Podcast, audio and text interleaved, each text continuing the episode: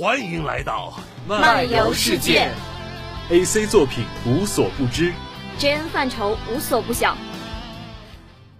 搞笑励志，冒险科幻，治愈催泪，言情恋爱，这就是如星辰大海的二次元。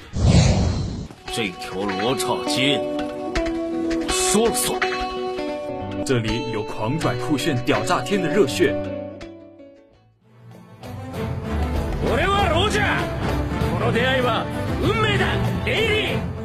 这里有经久不衰的动漫情怀，这里有山海皆可移的爱情故事。万水千山，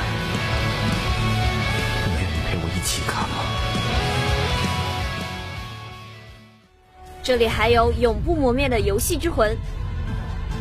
让我们在这里做回最中二的漫游少年。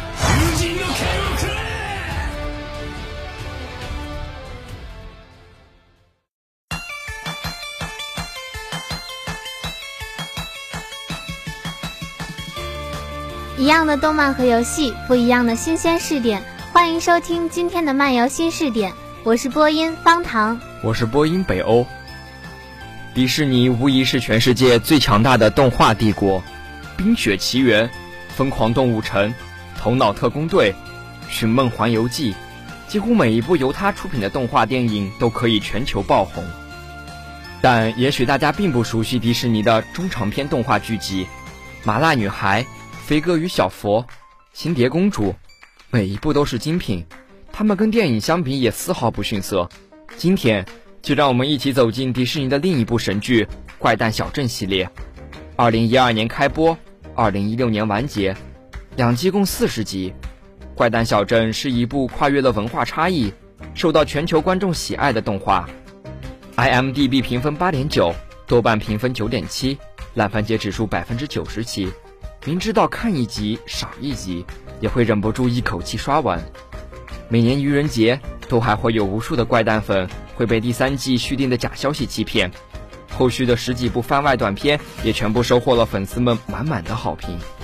二零一零年，美国加州艺术学院的毕业生埃利克斯·赫西向迪士尼投稿了一支十一分钟的动画短片，讲述了他自己和双胞胎姐姐童年的暑假回忆。迪士尼被艾利克斯的奇思妙想吸引，收购了这一创意，并邀请他继续创作，《怪诞小镇》就此诞生。故事发生在偏僻的俄亥俄州小镇重力泉。十二岁的双胞胎姐弟美宝和迪普被爸妈赶到了亲戚斯坦叔公家过暑假。斯坦住在森林中破旧的神秘小屋，以世界上最神秘的博物馆为卖点，将其包装，开启了诈骗游客的黑心店。店里还有两名员工，呆萌可爱的暖心万能工苏斯和聪明能干的酷女孩温蒂，当然还少不了美宝的宠物猪瑶瑶，在表情包界大放异彩的全剧最大萌物。五个人和一只猪组成了超级有爱的大家庭。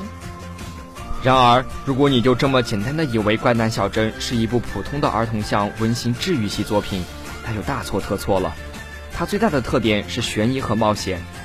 某一天，迪普被斯坦赶去森林里安放路标，却意外找到了一本神秘日志。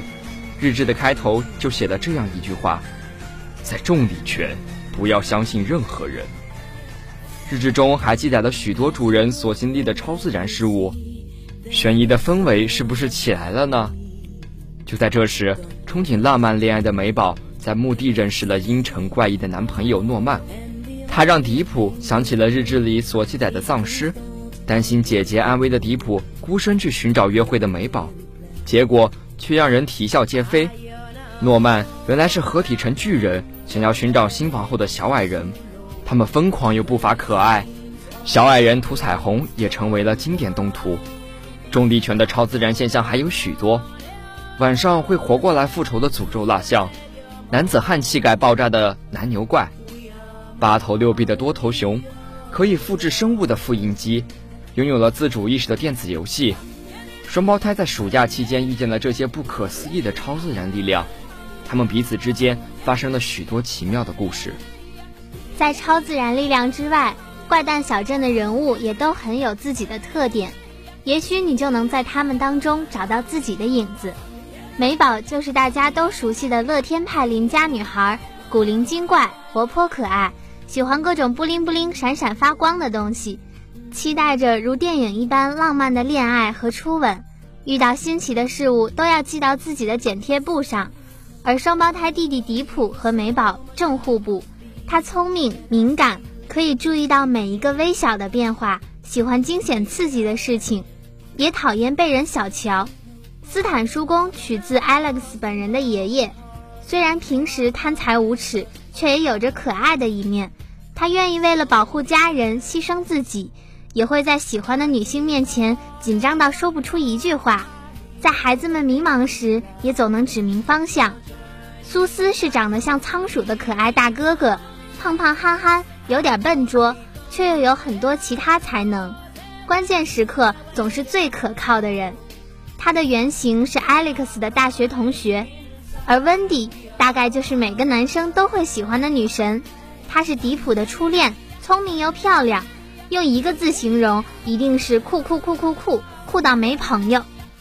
配角们同样各有特色，疯癫的科学怪人，傲娇大小姐，天真的警察，穷酸的记者，无所事事的青少年，他们就像是你身边熟悉的人一样。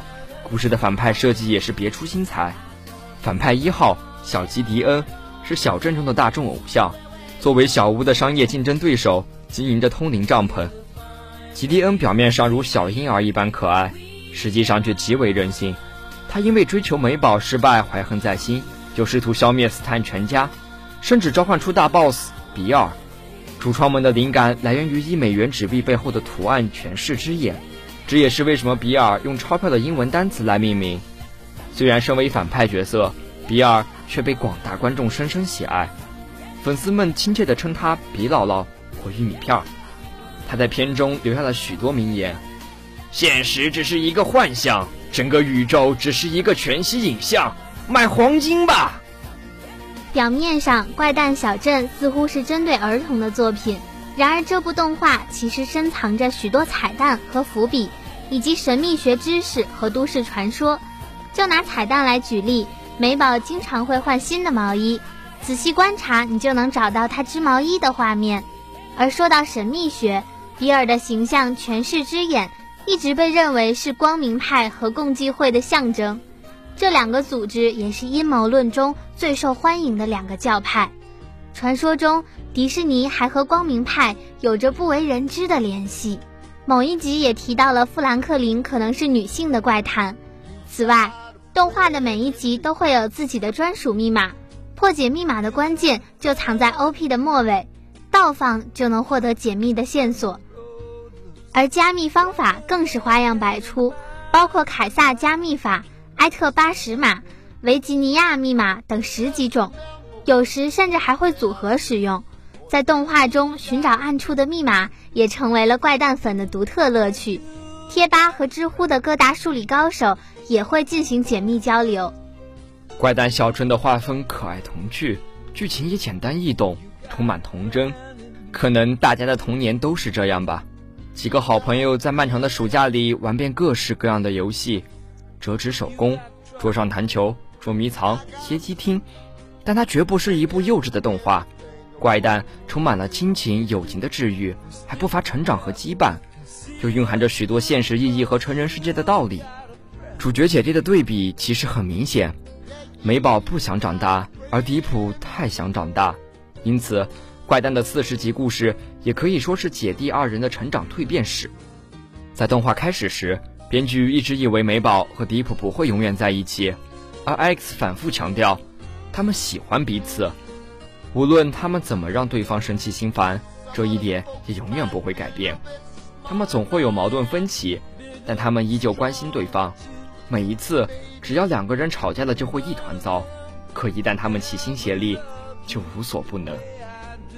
艾利克斯至今还记着姐姐艾丽尔中学时暗恋对象的名字，他们的化身美宝和迪普的关系也是一样密不可分。正如《绿野仙踪》中所说的，没有一个地方可以和家相提并论，没有任何人可以取代家人的陪伴。艾利克斯说：“成长并不意味着你一定要长大。”在第二季第十七集中，双胞胎即将迎来自己的十三岁生日，成为所谓的青少年。温蒂、斯坦、美宝和迪普都讲述了自己对成长的不同态度。温蒂说：“高中生活并不是电视上的音乐剧，只需要唱歌跳舞，赞颂梦想。如果能逃避长大，重回十二岁，让他付出多少都愿意。”相信这一段话肯定能引起不少人的共鸣。不确定的未来让人迷茫，理想和现实的差距也会带来彷徨和不安。可逃避绝不是最好的解决方法。而叔公说，没人喜欢变老，年龄的增长不是远离童真。哪怕你快七十岁了，也可以每天晚餐开心的吃冰激凌。当美宝以为迪普要离开他的时候，他悲痛欲绝。只希望这个暑假可以永远持续下去，而迪普说：“但这不可能，世界不可能永远定格在这一刻，势不可挡，寒来暑往。”这句话伤感，却也正确。迪普经历了挣扎和纠结，意识到家人才是最重要的东西，选择了和美宝一起走向未知的成人世界。最后，美宝不再拒绝成长。迪普也接受了过渡期的迷茫和无措，大家都找到了最适合自己的那一条路。悠长的假期总会结束，最后一天也是双胞胎的生日，他们就要离开这座神奇的小镇，故事也迎来了结尾。纵然心中充满了对重力拳的不舍，可他们总要长大成人，离开熟悉的地方，去探索未知的世界。无数的粉丝渴望着怪诞小镇的续订，可 Alex 觉得点到为止即可。第二季结束就是最好的选择，不必狗尾续貂。暑假的回忆固然美好，但它终究不能代替你的现在和未来。永远不会知道未来将要发生什么，但无需害怕，无需慌张，因为总有家人、朋友跟你一起面对。如果你开车旅行经过美国的西北部，你可能会看到某张保险杠贴纸，上面标着一个叫做重力泉的地方。地图上找不到它，大多数人可能从未听说过它。有些人觉得它是一个传说，但是如果你感到好奇，别犹豫，马上行动去找它。它就在森林的某处等待着你的到来。那里有无数的神奇生物，有满满的珍贵回忆，有充满奇迹的神秘小屋，还有那个夏天的陪伴、成长、爱和勇气。下个夏天还会到来，他们的故事也永远不会终结。好了，今天的漫游新视点到这里就要跟大家说再见了。感谢编辑雨冠，感谢导播水起，我是播音北欧，我是播音方糖。那我们下期再见了，拜拜。Try not to